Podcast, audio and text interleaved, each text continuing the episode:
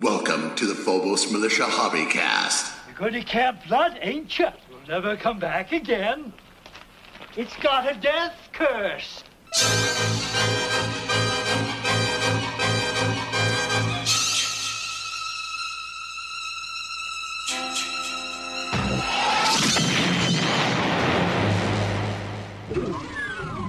Time to go down the line. Down the line all the time.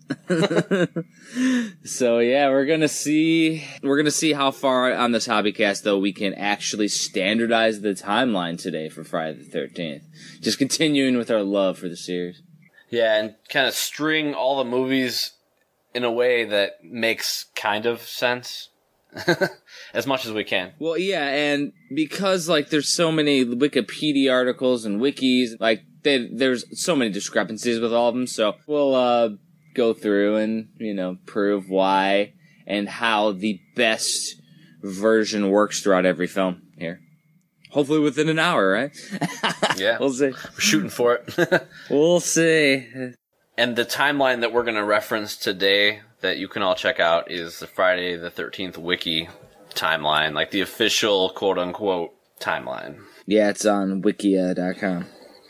Now, we're not going to go through the whole freaking thing No. because that's too much like even like Freddy when Freddy was born and stuff because it Yeah. ties together Freddy versus Jason so it gets crazy with characters but yeah just the the movies Yeah, and I mean the first discrepancy is right at the beginning. Friday the Thirteenth Part One doesn't start in 1979, does it?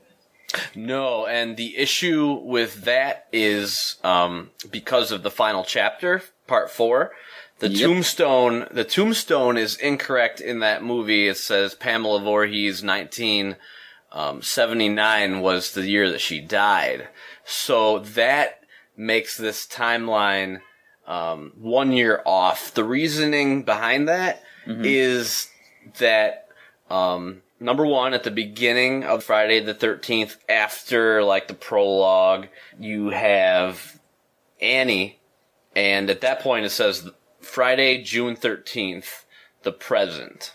Mm-hmm. So the present, it was made in 1980. It was released in May, I believe. So it's obviously that's the present. Yeah, the present is 1980.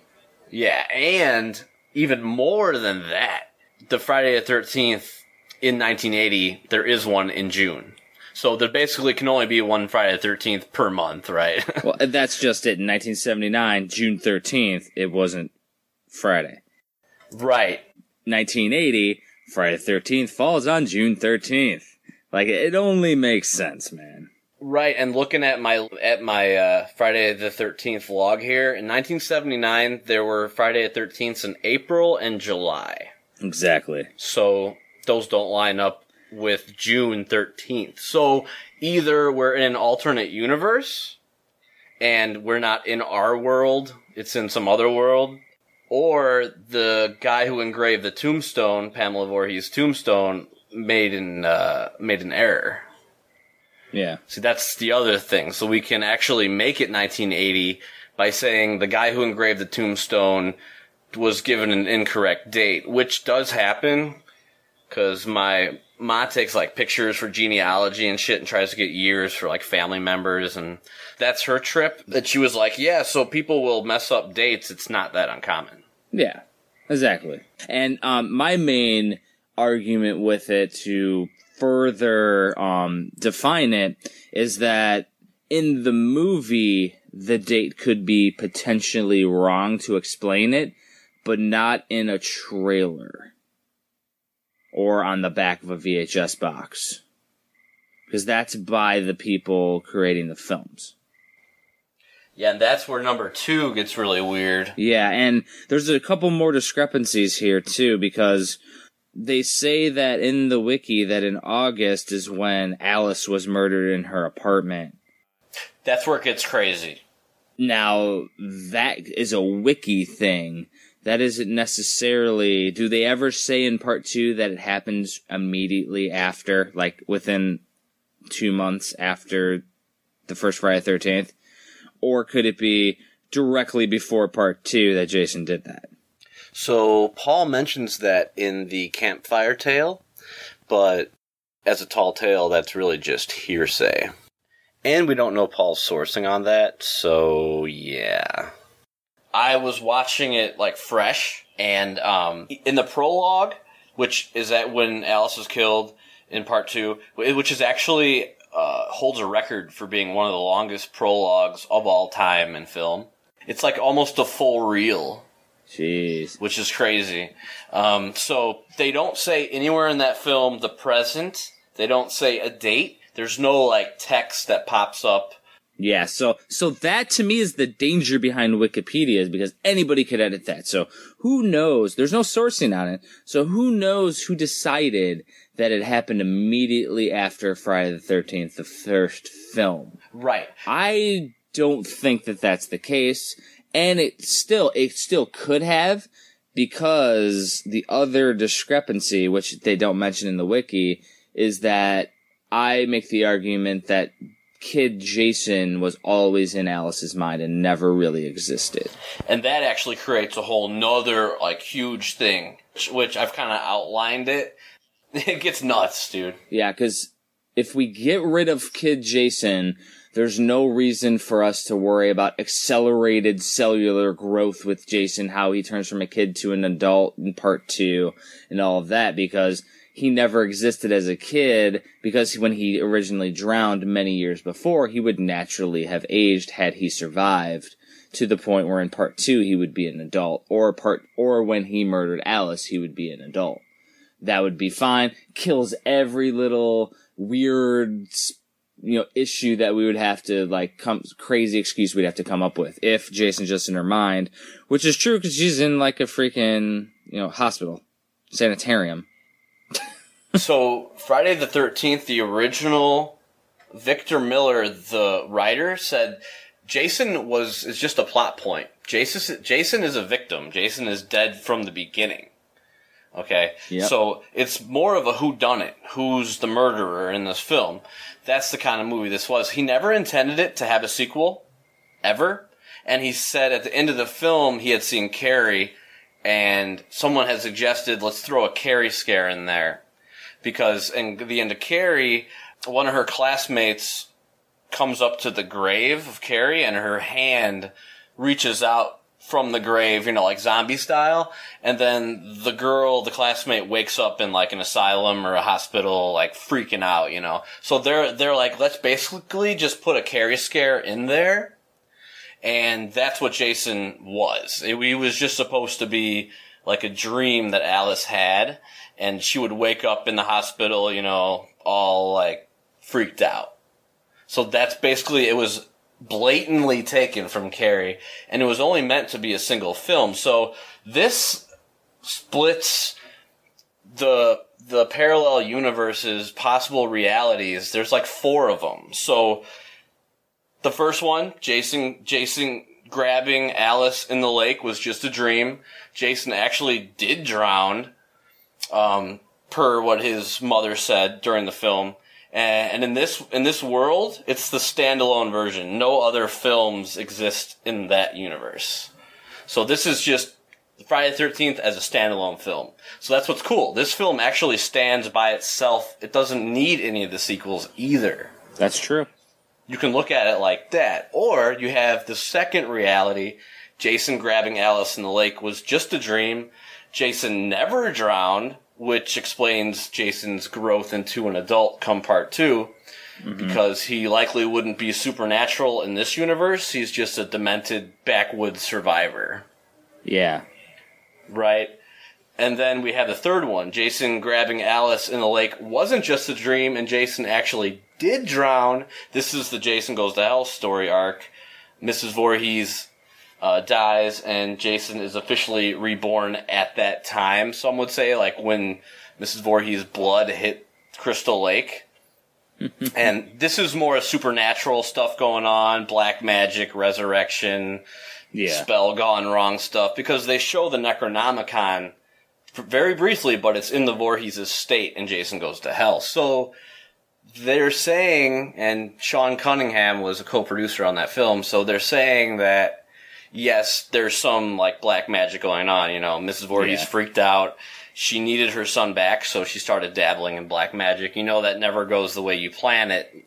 So that could be the thing. Like when she starts schizoing, she brought Jason back, but it actually brought him back in her body. Yeah. I, I like I like the imagination of that one, and I'm almost a f- I'm almost a fourth.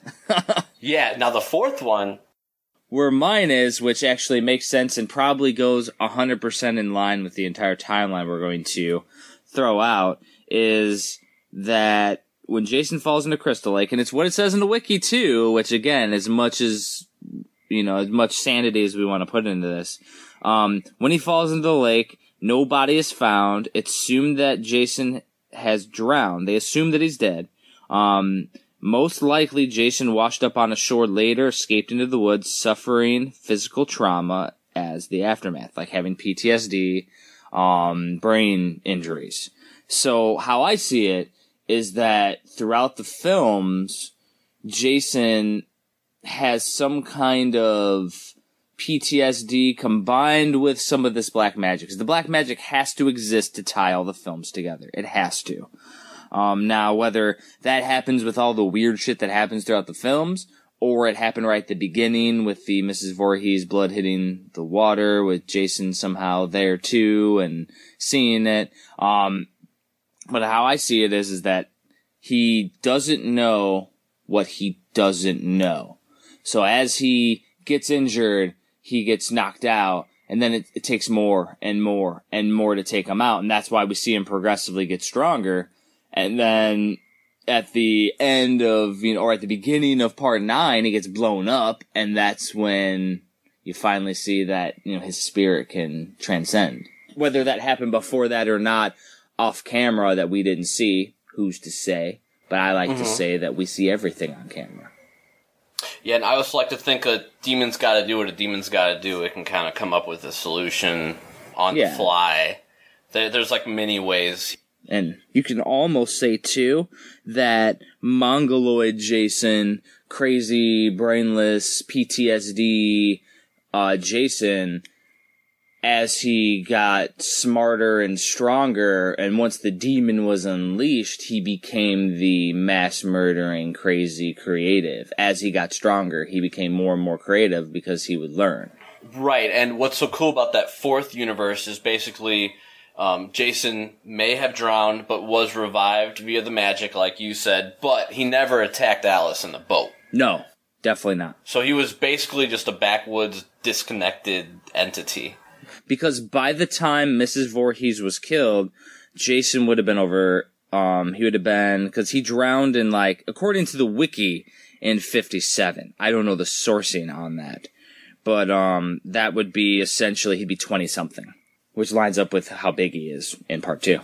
Right, uh, and that brings us to an interesting thing about the prologue of part two, but also, so the realities, the third one and the fourth one, are really the only ones that tie all the films together. Yeah, because you have to have that magic element because things get crazy later on.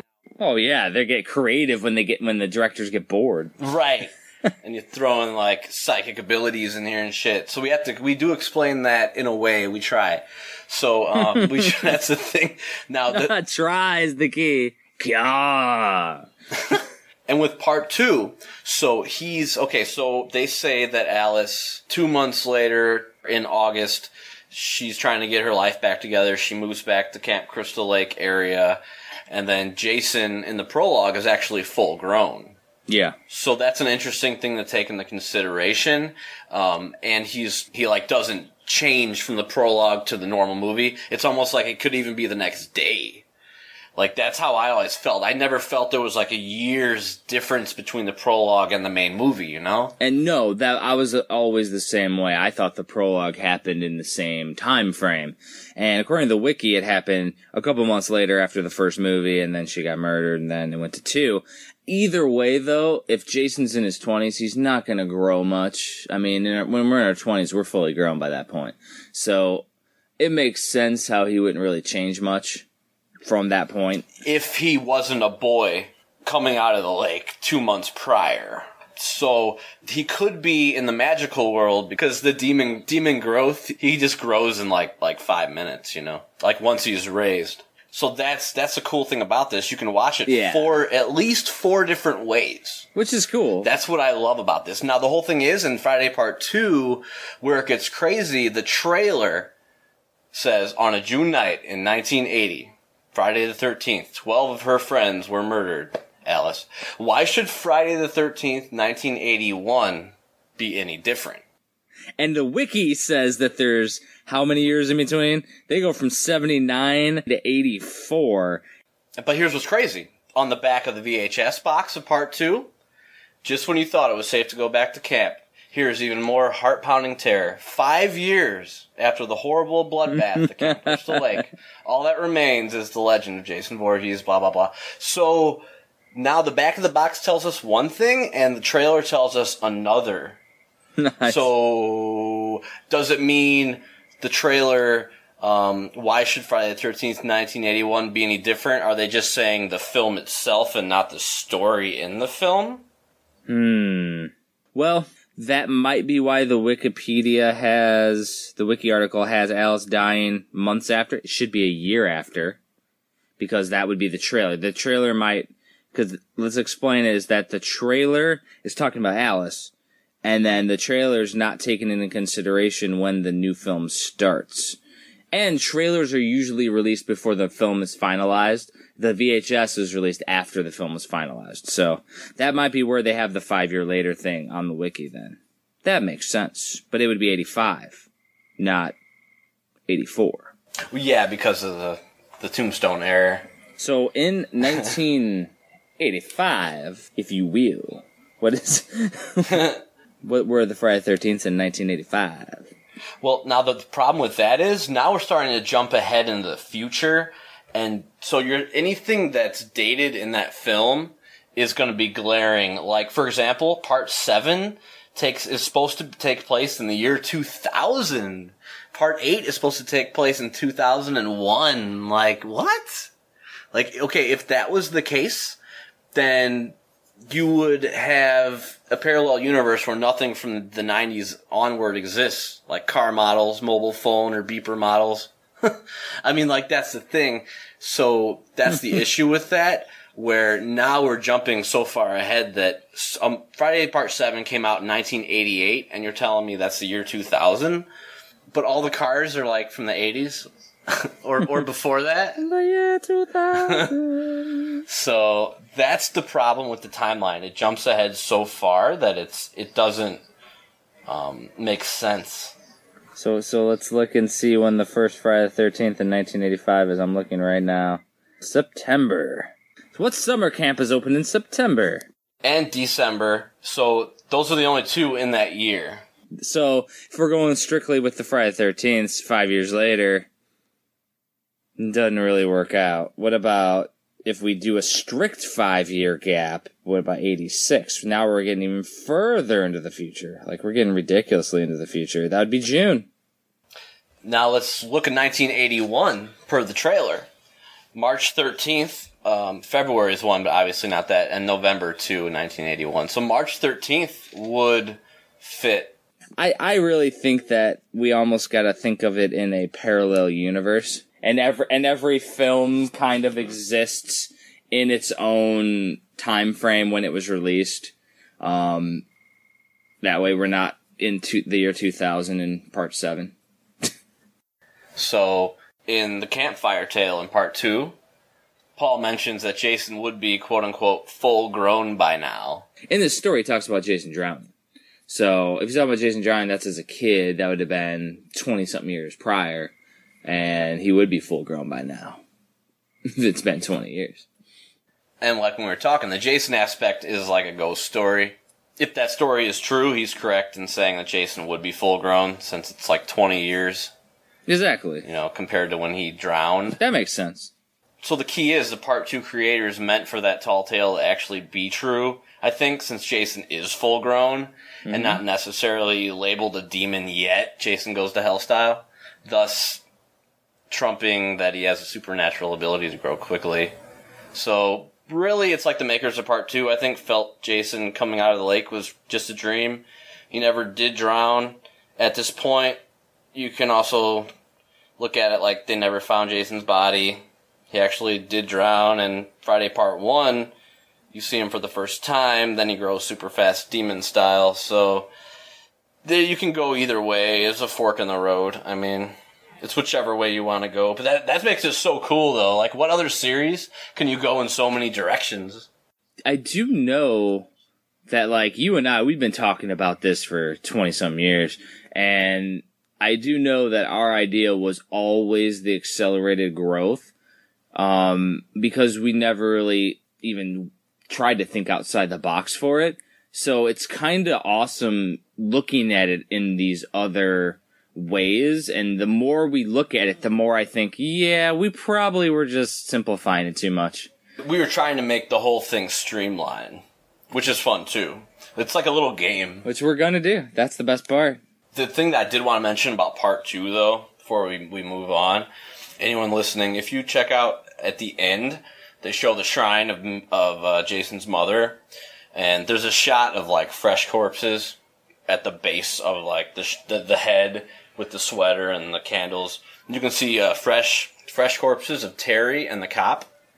Um, now, if you look at the base of the shrine, there's an older corpse, like rotted to the bone, and and you can see in its head there's either there's like an ice pick or a screwdriver. I believe it's an ice pick actually, and it's still in the skull, in the same exact place where Alice got you know killed at the very beginning of the movie. So I'd say that's definitely her. Um, and it proves that like Yep. after he killed her, he took her body into the woods with him, and it proves at least a few months have passed because the decomposition. It wouldn't take too long to oxidize, but it take take a little bit to become like a skeleton. Now, again, not like they thought all this through, because I believe Steve Miner, um, part two, he's just like, I just want an unstoppable killing machine. Like, I don't care, like story wise. I just we got to make some money. Friday the Thirteenth One was huge. Just, I think they actually were like setting it up to be like each movie is like a different like story, like a Twilight Zone. Oh yeah. Yeah, that's the other thing. Like part five is kind of its own little Twilight Zone because Jason's not in it per se. That was the same thing uh, Halloween was trying to do, and that's why in part three they moved it on.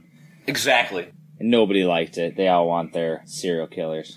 Yeah, Michael Myers. Well, it it's the one thing where you start rooting for the serial killers now. Freddy Myers, you know, Jason, Leatherface. That's why they're like the kings. We all like our heels. Yeah, so it became more. It, there's the Who Done It film, and then there's almost like uh, they're they're like creatures. They're like Frankenstein or like Dracula. They're like horror creatures. Now, really, with part two, three, and four, I call that Jason's like first rampage. So part two, three, and four really all take place within a week or two of each other. Yeah. And, you know, at the beginning of Friday part three, there's that news report on TV that mentions uh, authorities have been combing the area since just before dawn. So from there, you already know it's fresh. Yeah. And then at the end of part two, we know there were survivors that chose to leave camp that night for beer. Like Ted, they went to the casino bar type deal in part two. Beer time! Oh, yeah. So it would only be a day or two before authorities were on the case. A few of those people would eventually get back to the camp and be like, holy shit. And we don't know if Paul survived part two. All that we know is Ginny survived Exactly. that makes sense, and that puts Friday 4 taking place immediately following part 3, uh, because that night you can they go into the barn and like everything's fresh, and they got the ambulance going, you know. So there's like the the cleanup crew after the massacre, and they they would be finishing their job around nightfall, so that checks out. So it's safe to say part three and four take place in the same week um, as as well as two. Now, supposedly one of them was for sure supposed to be on a Friday the Thirteenth. Um, which one is that on the timeline? Yeah. It on the timeline it shows that as being part three. Okay, interesting. Yeah, part three. The Shelley Times is is on Friday the Thirteenth. So I wonder if there's like a calendar in there. I don't know. And it says here that um the script for Friday the Thirteenth confirms that the Higgins Haven, um, the Mirza Higgins Haven, which would be the Shelley area, happened on Friday the Thirteenth. Exactly on it. The other ones don't. So that's another thing that not all the films take place on a Friday the 13th. They can't possibly when you tie it all together. But I think they all were like initially kind of supposed to. I think they, no one just thought it through enough. it's it's just funny. Yeah, no, they they weren't thinking like, oh yeah, it's called Friday the Thirteenth, but if it starts off right after Friday the Thirteenth, it'll be the fourteenth and the fifteenth. Yeah. And then that's when Jason actually like at the end of part 4, he dies officially for the first time. He's like laid to rest for a more than at least as far as we know. You could go into theories about that too, like what really happened. You know, but he's buried in, you know, a grave. So now we really go into like the Tom the Tommy Jarvis trilogy. And with part 4 we already talked about the tombstone, which that's fucks up Yep. everything the date. But yeah, now we're on the, the Tommy Jarvis trilogy is basically 4, 5 and 6. And of course, the part five is really just a piece, just a little fun side story in the middle that Tommy goes through, or you know, the Roy, the um, what is he? Was he like a coroner? He's um, the ambulance driver. Ambulance driver. That's right. He uh, watches his son Joey, who was at the same mental hospital as uh, Tommy Jarvis, watched him get killed. Candy bar boy, yeah. Hey, Victor, fine. That that movie's hilarious, dude. Oh my god, I love that movie. I see how it is. That's the kind of like horror schlock that I like, that we like. But yeah, it's just hilarious because so many people pan that movie. I'm like, dude, that movie's awesome. Well, and the thing is, they only pan it just because it's not really Jason. The gore, Yeah. the kills, the the horror, it actually has more part one tension than the other movies because you don't know who the killer is. You're right. It's so trashy too because it was directed by a porn director. just tits everywhere and just brutal kills. You know, like we talked about in the other in the last episode. But part five is is where we have to do the supernatural thing. Okay, so the end of part five is where it starts getting a- where you almost have to explain it in a supernatural way. So it's almost like his his father could have done something. His father would still be alive at that point. Elias Voorhees. Elias, yeah. So that's another interesting thing. Now the, the whole thing is the end of part four shows Tommy Jarvis. He like looks right in, into the camera, like you know he's kind of gone crazy too. Yeah. And then part five starts, and then he starts to have the hallucinations. He's seeing Jason taking his pills and like going crazy, punching shit. And at the end of the movie, he grabs the mask out of the drawer and then puts it on and basically turns toward the camera. So it's like now he's the killer. So that's probably the toughest one to for people to explain because they're like, "What the fuck happened?" Well, I mean, that could just be in his mind, because half the time he's hallucinating anyway, so we could just explain that as Tommy just losing his mind and dreaming it or whatever.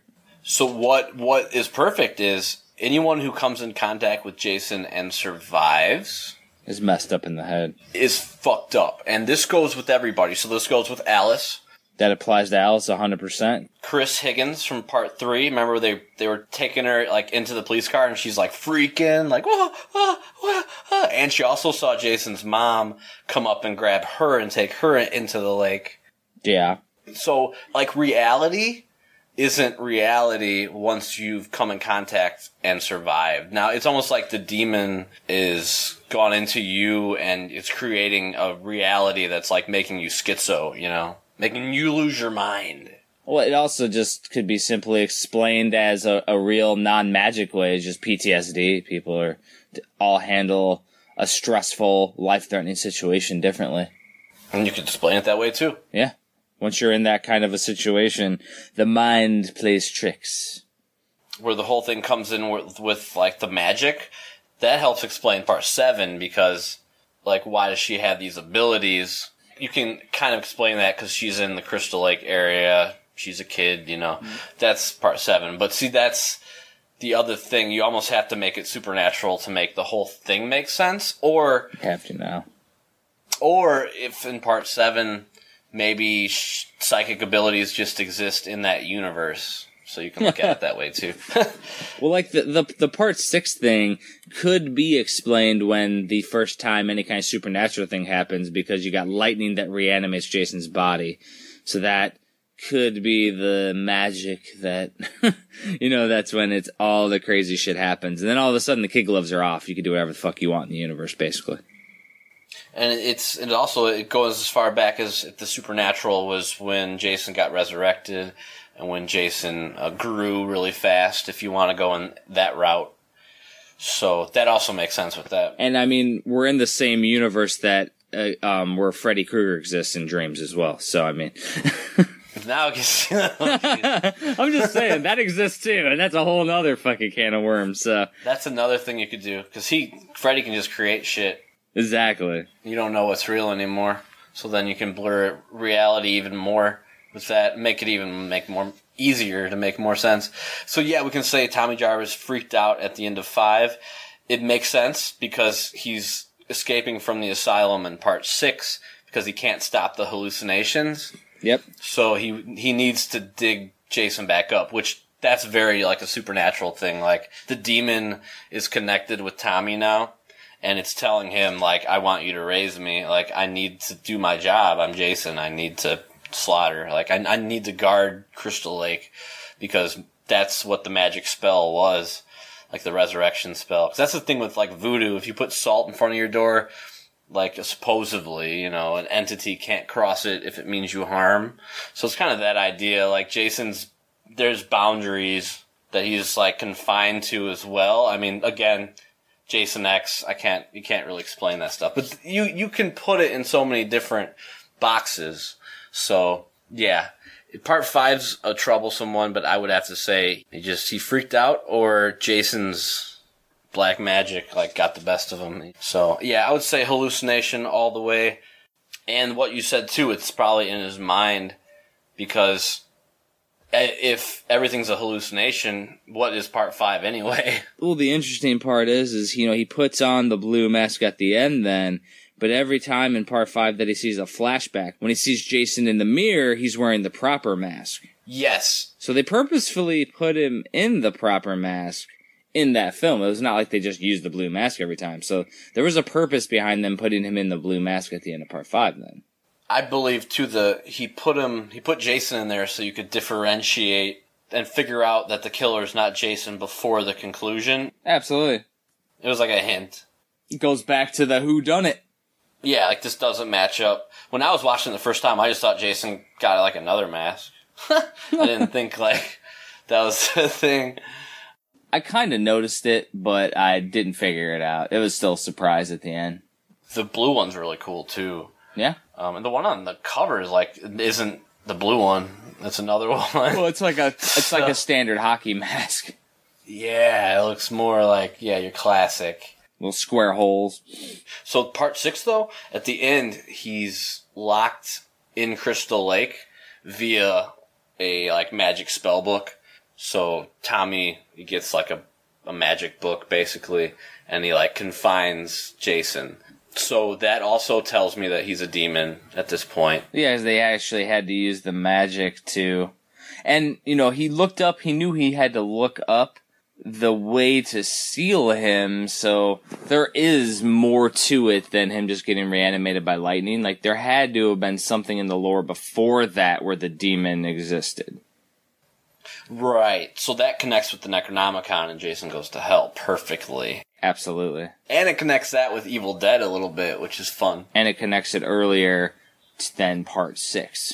Yeah, because it's like, so Pamela Voorhees got the Necronomicon and Ash had the Necronomicon at some point. That could tie in too. Like, there's multiple in Army of Darkness, but two are fake, so.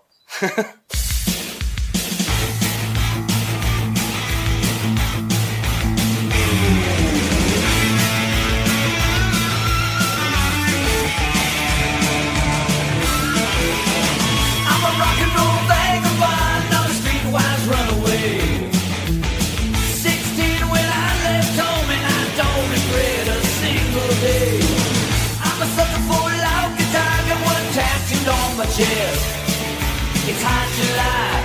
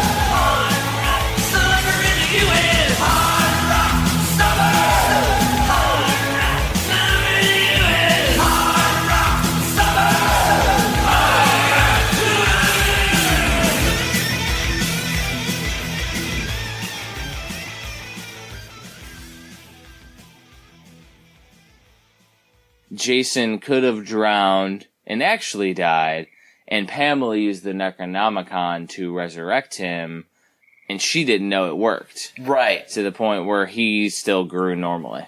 Yeah. There. Now he's supernatural the whole time. Yeah. And he just doesn't know his the ability. He doesn't know the extent of his powers. It's perfect. It's awesome because they all make sense once you put the black magic into it.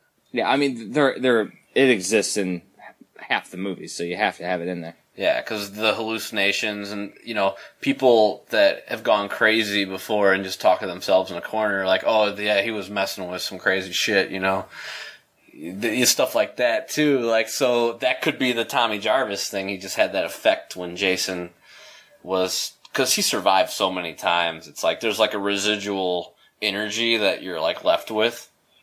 I think. Yeah, and the more times that he did, the less he was himself. And I, I mean, it also, I like the explanation of that he doesn't know the extent of his powers, so he doesn't know what he doesn't know, and as he continues to get bested by people throughout the film series, he gets stronger and stronger and knows he can do more and more. Yeah, and you you mentioned something too, like as there's less life, he gets more powerful because he's right. he's taking their essence and like absorbing it, like their life essence, which is awesome. And then the life essence takes on a form of its own in the mind of humans. yeah, exactly. and that's why like you'll see in part nine when he finally starts to jump from body to body that his true form is the classic mongoloid jason just all super deformed because that's his most powerful version of him Yeah, and they mention in part nine like the Creighton Duke, the guy like mm-hmm. breaks that guy's fingers or whatever. it's hilarious. So uh, so like whacked out. That movie's so strange. It's in some some weird scenes like this the naked shaving scene. He had to shave the guy before he like put the demon mouth to mouth. It's just bizarre. amazing Creighton Duke's like, yeah, he has to jump body to body because those normal bodies they don't last. He needs his original body, but he can only be reborn through a family member. So that's how it. The normal bodies are just weak and they like decompose real quick. So he has to. It's kind of like in Fallen, but in Fallen, the the demon has to body jump, but when the person dies, the, the demon is in. He has to find a way to get into another before or too long. both those films were released around the same time weren't they Um, Fallen's like a '90s, I think. So yeah, maybe it's about that time.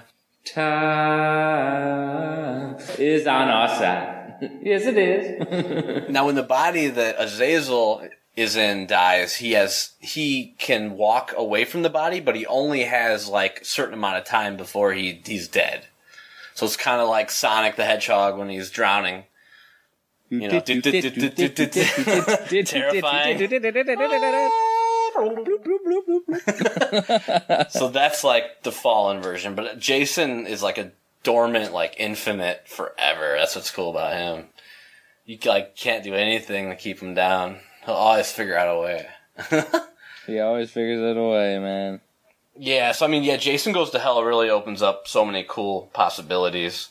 Even like for the copycat killer in part five, Roy, we could say that he's just possessed by Jason. could be Obviously, the the argument would be that the bodies decompose rapidly, um, and Roy is in the entire film, but the entire film is only like in maybe two, three days. So I don't know. Yeah, so that could be a different way you can look at part five too. Um, and in Jason Goes to Hell, he was blown to pieces for the first time. So that's kind of the first time he's required to use that jumping ability that we know of, but maybe he can use it other times too. Maybe it doesn't have to be blown apart. Now the funny thing is, okay, so wouldn't they have sent out like the freaking National Guard after part two, three, and four? Like, if all those murders happened in like a two week time, like they would have had like the National Guard out there, right? Like, well yeah you'd think so that's funny. Now in part six, they just leave him down there, like, like no one even goes back and looks to see where Jason. Later in part seven, he's just chilling down there. I just thought that was hilarious. Like what? like nobody like cops. even or- went fishing. Nobody went fishing in there for like years. so you have all these murders, and the cops don't even like check to see. I guess because they didn't believe Tommy because he's crazy, right? Well, exactly. That Jason never existed. Yeah, they're like, shut up. Back in your cell, boy. Yes. That's what it is. Which which is like the ultimate heel. The cop in that movie, the sheriff, is a great heel. Yeah. He has that DiBiase, like you want because he pisses you off. Well, and the Rick Rude mustache. So you know, you got a hairstyle and everything. It's like I'm the man, motherfucker. in this jail, I'm the fucking man. Yeah, because he like he's always giving Tommy a hard time, and Tommy knows the truth. That's just good writing. yeah. It makes your emotions like flare until you watch it thirty times and you realize the sheriff like makes it. Oh, he's classic. You know, like just like DiBiase like makes it awesome. Yeah, he's he's awesome. Like Without that, you just have like. v- Yeah, you just have Dusty and Sapphire running around. It wouldn't sapphire, sapphire, sapphire. wouldn't have an element like he bought her and shit. So yeah, Jason Goes to Hell is makes it kind of all make sense. But sh- as I said, Sean Cunningham kind of blessed that movie as a co-producer. So I kind of think he wanted to like connect everything. That makes sense. Um, now the thing is, so part seven and part eight though are kind of weird too. Remember we were talking about that. Yeah. So okay, so part seven we can say so she has like the psychic ability. She's a she's a little kid, right? Yeah, Tina, freaking the crazy psychic that can move shit with her mind. Yeah, she almost looks like the poltergeist girl. Purposely. Yeah, you gotta think. Mm-hmm. Hmm. Um, so you could say as a child, they're you're like really impressionable. You know, as like Morrison would say. Morrison says like the ghost came into him. He was just a child. A child's like a flower, just floating in the breeze, man. Yeah. so that's the thing. Like she's impressionable. So maybe just being in Crystal Lake, she has that. She like learned that ability. Just another like occult, supernatural black magic thing. Or as as we mentioned, it it's just that happens in that universe. People can move shit. Some people. Yeah. I don't know. so here's what's weird about part seven is you have the ending where Tina's dad comes up from the the dock and pulls Jason down. Oh yeah. Now that the director said he didn't want that in the movie, but someone else associated with the film, she like had to have it in there. that was just her thing. So he's like pissed off. That that, that like ruined the movie for him because he didn't have control, creative control. He didn't want. He thought that was retarded. Like Well, it is. that the dad the dad comes out and like yeah i'm gonna get one for you tina but okay so you can still explain it with the supernatural Well, yeah, it's a supernatural thing, so it's feasible in the universe. It's still lame as shit, but it's feasible. since tina's dad died in that lake he's now tied with jason spiritually Exactly. that's how i see that i mean that's the only way i can explain it other than just being like a dramatic end like oh to make you like you know emotional or something like her dad came back you know to like seal everything perfectly So basically, in that universe, anybody who dies from non-Jason causes could potentially be brought back in some kind of way, shape, or form. Yeah. Like if they want to bad enough. Like Mrs. Voorhees coming out of the. Yes. Part three. Grabbing Chris. Woo. It could have been a real thing, yes. even though she had her head on. I love that. Like with the, the worms and shit. Oh man, that's a great fucking three, man. God. Oh yeah. No, in part eight, you were you crack my ass up. Part eight. that's just a fucked up movie, dude. Dude, part eight is my favorite. like, it is the epitome of freaking cheese. Like, seriously, like, you go to downtown freaking New York. Like, how much cooler can that be? Like, the, the fact that all of a sudden Crystal Lake's on the ocean, though. That's amazing. oh yeah, like it's like an inlet, like a channel leads out to the ocean. Wow. Somehow. Yeah, so you have Higgins Haven. You could do like a map. You have Tina's family. That's like part of Crystal Lake. You have Higgins Haven. You have the camp part. Man, that's quite a it's quite a lot of like channels and shit. well, if you think about it, like, the old lake that you, uh, grew up near with your parents' cottage There and everything. channels. there are little pieces. Yeah. There, there's pieces of the lake that are like it's almost the size of Cedar Lake where I grew up, and it's just a part of the lake. And then there's the main big part of the lake too. Yeah, because we used to go in the boat and like try to see all the channels we could go down. I was thinking about that too, so that that technically makes makes it like make sense. Yeah. I mean, in a way, but goes out to the ocean like, jeez. yeah, it's it's amazing, dude. Yeah, so um, and yeah, so you have the Jason's original Rampage trilogy two, three, four, Tommy Jarvis trilogy four, five, six. Now we're within the Kane Hodder quadrilogy, tetralogy, part seven, eight, nine, and X. That's right, tetralogy. So yeah, part eight, uh, fucked up, more hallucination madness. Rennie, the main girl, she like sees tons of shit on the boat, right? oh yeah. I mean, you got the freaking awesomeness of the uh, the guitar kill. Like you're just getting dumb with it. I love it.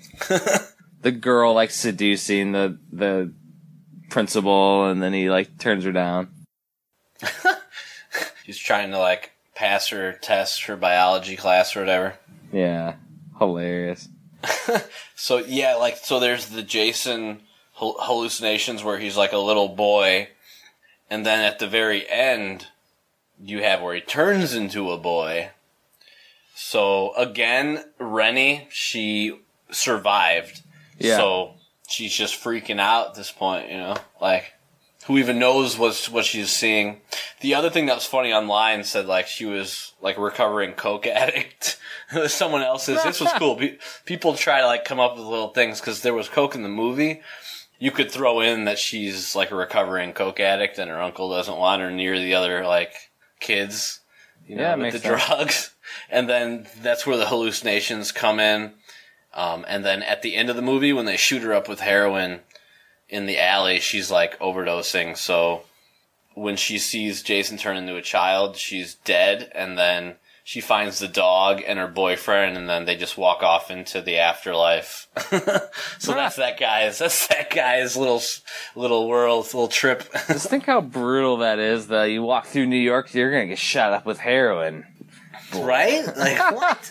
well, what's funny is no junkie would waste like a hit No, because that's the the truth of it, you know. Because that's it's the most addictive drug on this fucking planet, basically. So yeah, well, it's kind of like people say like, well, if you buy weed, you got to make sure it's it's not laced with anything. Why would they waste money to lace weed with stuff? If anything, they're just gonna rip you off and give you less than you paid for. if anything, they're gonna put oregano in it, yeah, right. Catnip. like half half oregano, half weed, so that way you don't know. Start cutting it with. oh, that'd be terrible. Yeah, Yeah, that's the whole thing. Why you have to get buds because the buds are the buds are like its own thing, and you have to pull them apart. So shake, yeah. If you get a bunch of scraps or shake, you gotta you gotta wonder sometimes. shake and bake. Shake and bake. So yeah, we, we make we make eight and make sense as much as we can. Well, then Jason now, by the time part eight comes around, he's the most deteriorated. Um, it also has to do with the shitty ass budget they had and bad special effects, but oh, but he would have been the oldest by then. Um, and it would kind of explain it. The only thing that sucks is then you get to some really good special effects by part nine. like it looks awesome. So, amazing. When the bodies decomposing and stuff. oh yeah, it's night and day, man. Oh man. Well, that's how you can get Cunningham back into the mix. Yeah, they're not messing around. Not at all. Yeah, man. Yeah, there's a part where the dude's jaw like detaches from his skull, and you can see like the skull just separating from the from the jaw, and it's like, damn, there's like, all the goo. Yeah, man, super good fucking effects. I mean, that was like the um the second coming of great slasher films was that time frame right there where you got all the classic, you know, directors from the early slashers, the Friday Thirteen Part One, you get Cunningham on it, and the same thing with Craven came back to Freddy by then too. Oh yeah, Craven came back. Um, what's that one called? New Nightmare. Yeah. Oh yeah. So and Jason goes to hell. The effects were done by K and B effects. K and B is basically Um, I know Greg Nicotero's in there, but there's a few other, but they're like understudies of Savini. That's why it's so good. Yeah.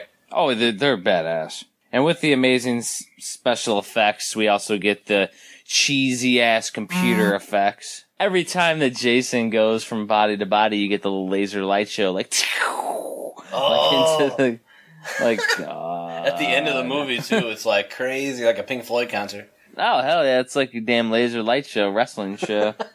Fucking amazing. Jason's gonna come out, freaking get hit with a chair. but yeah, so so that's the crazy aspect where Jason and the aura of Jason is its own su- supernatural entity once he gets reborn in a you know a family member like we were saying then he becomes normal Jason again. Yeah, I mean the writing was pretty brilliant because they killed him off at the beginning, so you're like, how in the hell? What's going to happen now? Which is great because good writing kind of like throws you a curveball. Now and then he comes back at the end, which is like your treat, your main event. Now the problem is on the other camp, people are like, we want Jason. Mm-hmm. You only get Jason in the beginning of the first reel and the end of the last reel.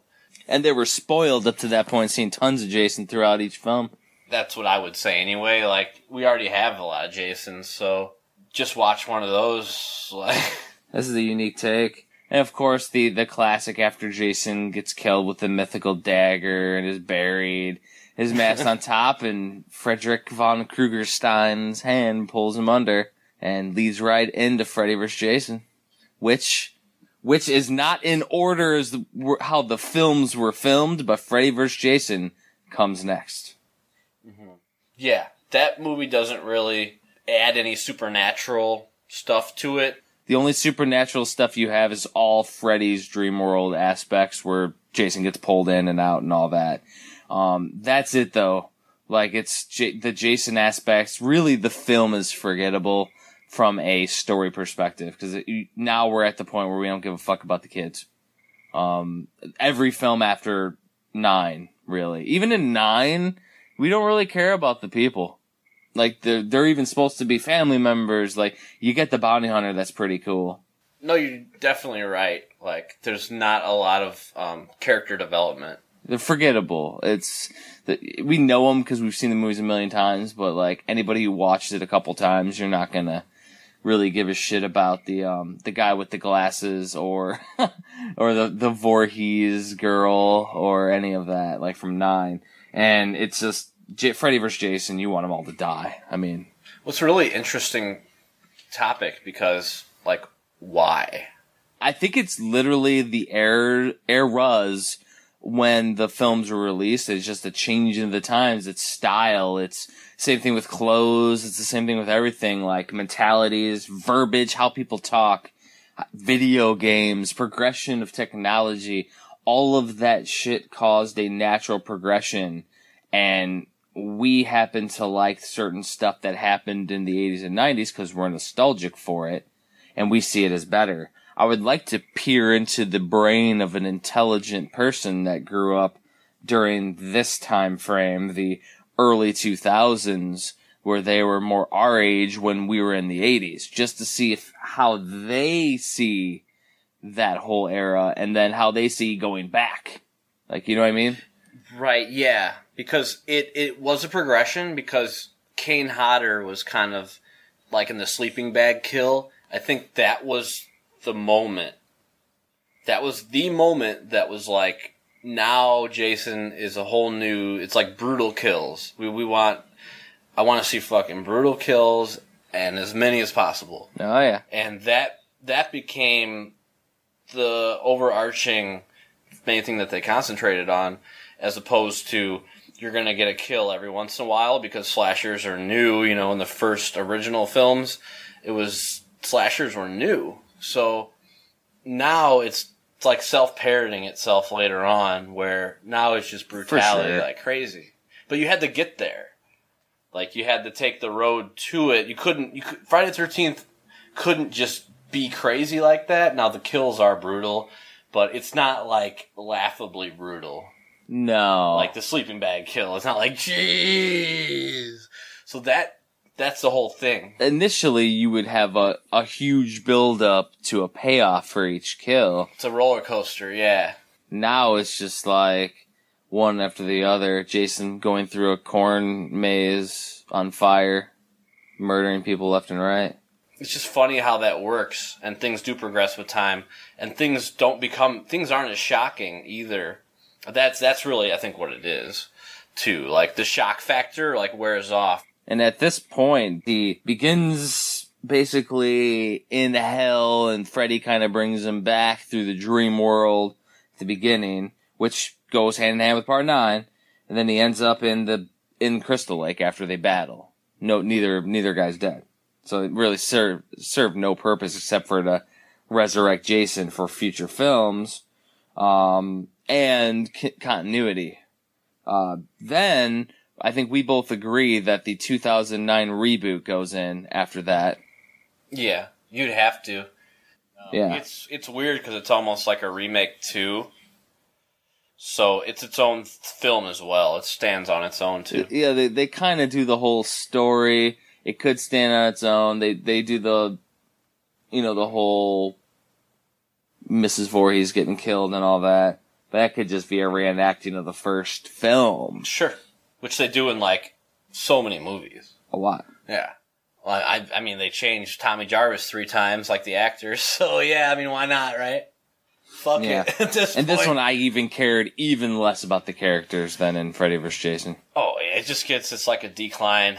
Yeah, it's very it's but yeah, so um really those movies don't fuck up shit. No, they just kill a bunch of people. The the movies that fuck up like the storyline throw the wrenches in the worst or what you probably like 5 cuz the ending, 7 cuz of the psychic ability and the hallucinations which exist in other films too, but and then part 8 because of the turning into a child. Like that's really when it gets nutty. Yeah, we have to basically justify all that as supernatural and Yes. So yeah, we're pretty much winding down here. Um, anything else we want to throw in this one here, timeline wise? I think we've kind of successfully talked about all the different options of the timeline. Um, the best part is, is that really you can make it your own. There is no right way. That's the only way.